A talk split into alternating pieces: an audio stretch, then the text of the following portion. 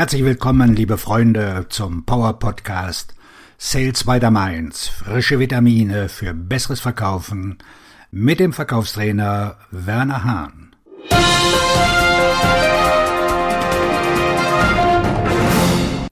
Heute mit dem Thema Verbessern Sie Ihr erstes Treffen, indem Sie einen neuen Einstieg wählen. Normalerweise beginnen Vertriebsmitarbeiter ihr Verkaufsgespräch mit dem Aufbau einer Beziehung, indem sie versuchen, eine Verbindung zu einem Entscheidungsträger herzustellen. Wenn der richtige Zeitpunkt gekommen ist, spricht der Verkäufer ausführlich über sein Unternehmen. Den Verkäufern wird beigebracht, dies zu tun, um zu beweisen, dass sie eine sichere und vertrauenswürdige Wahl sind. Es folgt eine Folie mit dem größten Kunden der Vertriebsorganisation, die zeigt, dass einige der größten Unternehmen der Welt bei ihnen kaufen. Irgendwie soll dies dem Verkäufer helfen, glaubwürdig zu sein. Schließlich arbeitet er ja für dieses Unternehmen das all diese namhaften Kunden hat. Sobald der Verkäufer fertig ist, gibt er seinem Skript für den Verkaufsanruf Informationen über seine Produkte und Dienstleistungen weiter. Da das Unternehmen und seine Produkte gut positioniert sind, muss der Vertriebsmitarbeiter von seinem Gesprächspartner nur noch wissen, wo der Kunde Probleme hat. Der Kunde hat ein Problem. Und der Vertriebsmitarbeiter hat natürlich eine Lösung dafür. Dieser gesamte Teil der Verkaufsentdeckung läuft auf ein überlanges Verkaufsgespräch hinaus. Der Redeschwall für den Verkäufer. Ein Redeschwall ist eine lange oder schnelle Rede, die überzeugen soll, aber vom Zielpublikum oft mit Skepsis oder Verachtung betrachtet wird. Die meisten Vertriebsmitarbeiter verwenden zu Beginn eines Gesprächs eine Art Redeschwall. Mit diesem alten Ansatz wird das Ziel, eine Kaufbereitschaft für das Unternehmen zu erzeugen, nicht erreicht. Außerdem verschafft es dem Verkäufer keine Glaubwürdigkeit. Der moderne Verkaufsansatz hat das Verkaufsgespräch abgeschafft. Die Glaubwürdigkeit des Unternehmens.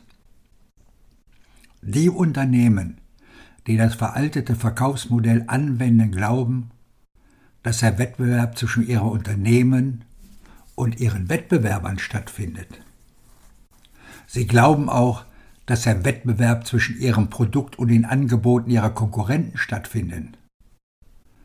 Die Unternehmen glauben nicht, dass der Verkäufer eine größere Variable ist als die Geschichte des Unternehmens, die Kunden und die Produkte und Dienstleistungen. Während viele glauben, dass ein Verkäufer seine Glaubwürdigkeit dadurch erhält, dass er für ein so gutes und herausragendes Unternehmen arbeitet, ist die Realität eine ganz andere. Ein Verkäufer der nicht bereits glaubwürdig ist, schadet den Chancen seines Unternehmens, das Geschäft des Kunden zu gewinnen. Und das wirft die Frage auf, was für ein Unternehmen würde einen Verkäufer schicken, der nicht in der Lage ist, einen Mehrwert zu schaffen die Interessengruppen des potenziellen Kunden versuchen herauszufinden, wie sie ein wichtiges Ergebnis verbessern können. Diese Leute erkennen die Glaubwürdigkeit, sobald der Verkäufer spricht. Das Verkaufsgespräch und der alte Verkaufsansatz werden schon lange genug praktiziert. Sie führen dazu, dass potenzielle Kunden schon nach den ersten paar Minuten bereuen, dass sie einem Treffen zugestimmt haben. Warum dieses Verkaufsspiel scheitert? Stellen Sie sich folgendes Szenario vor. Ein Vertriebsmitarbeiter nimmt vier Personen aus seinem Team und den Geschäftsführer zu einer großen Verkaufschance mit, also zu einer etwas größeren Verkaufspräsentation. Der Kunde nimmt sich 90 Minuten Zeit für das Gespräch. Um sicherzugehen, dass er das Gespräch gewinnen würde, hat der Verkäufer eine Präsentation mit 96 Folien erstellt. Die Folien enthalten alle Einzelheiten über sein Unternehmen, seine Kunden und sein Angebot. Während der Vorstandsvorsitzende ein paar Plätze weiter sitzt, knüppelt der Verkäufer die Gesprächspartner mit allen 96 Folien nieder. Als er mit seinem Vortrag fertig ist, fragt er, haben Sie noch Fragen? Der leitende Angestellte des Kunden antwortet, ja, wir haben eine Menge Fragen, aber ich fürchte, Sie haben keine Zeit mehr. Im B2B-Vertrieb machen sich Ihre Kunden nicht so viele Gedanken über Ihr Unternehmen. Ein kleines Unternehmen mit glaubwürdigen und erfahrenen Verkäufern kann einen Kunden von einem viel größeren Konkurrenten verdrängen. Verkäufer glauben oft, dass potenzielle Kunden verschiedene Unternehmen miteinander vergleichen. Ein Missverständnis, das zu Verlusten wie dem in dieser Geschichte führt. In Wirklichkeit versuchen potenzielle Käufer zu beurteilen, wer sie versteht und ob ein Unternehmen ihnen helfen kann, ihre Ergebnisse zu verbessern. Sie wollen von Leuten kaufen, die gut zu ihnen passen. Was tun Entscheidungsträger? Wenn Sie geantwortet haben, dass Entscheider Entscheidungen treffen, haben Sie recht. Wenn Entscheidungsträger Entscheidungen treffen, welche Art von Hilfe könnten Sie dann von einem Verkäufer erwarten? Hier ein Tipp. Sie brauchen keine Geschichtsstunde über Ihr Unternehmen.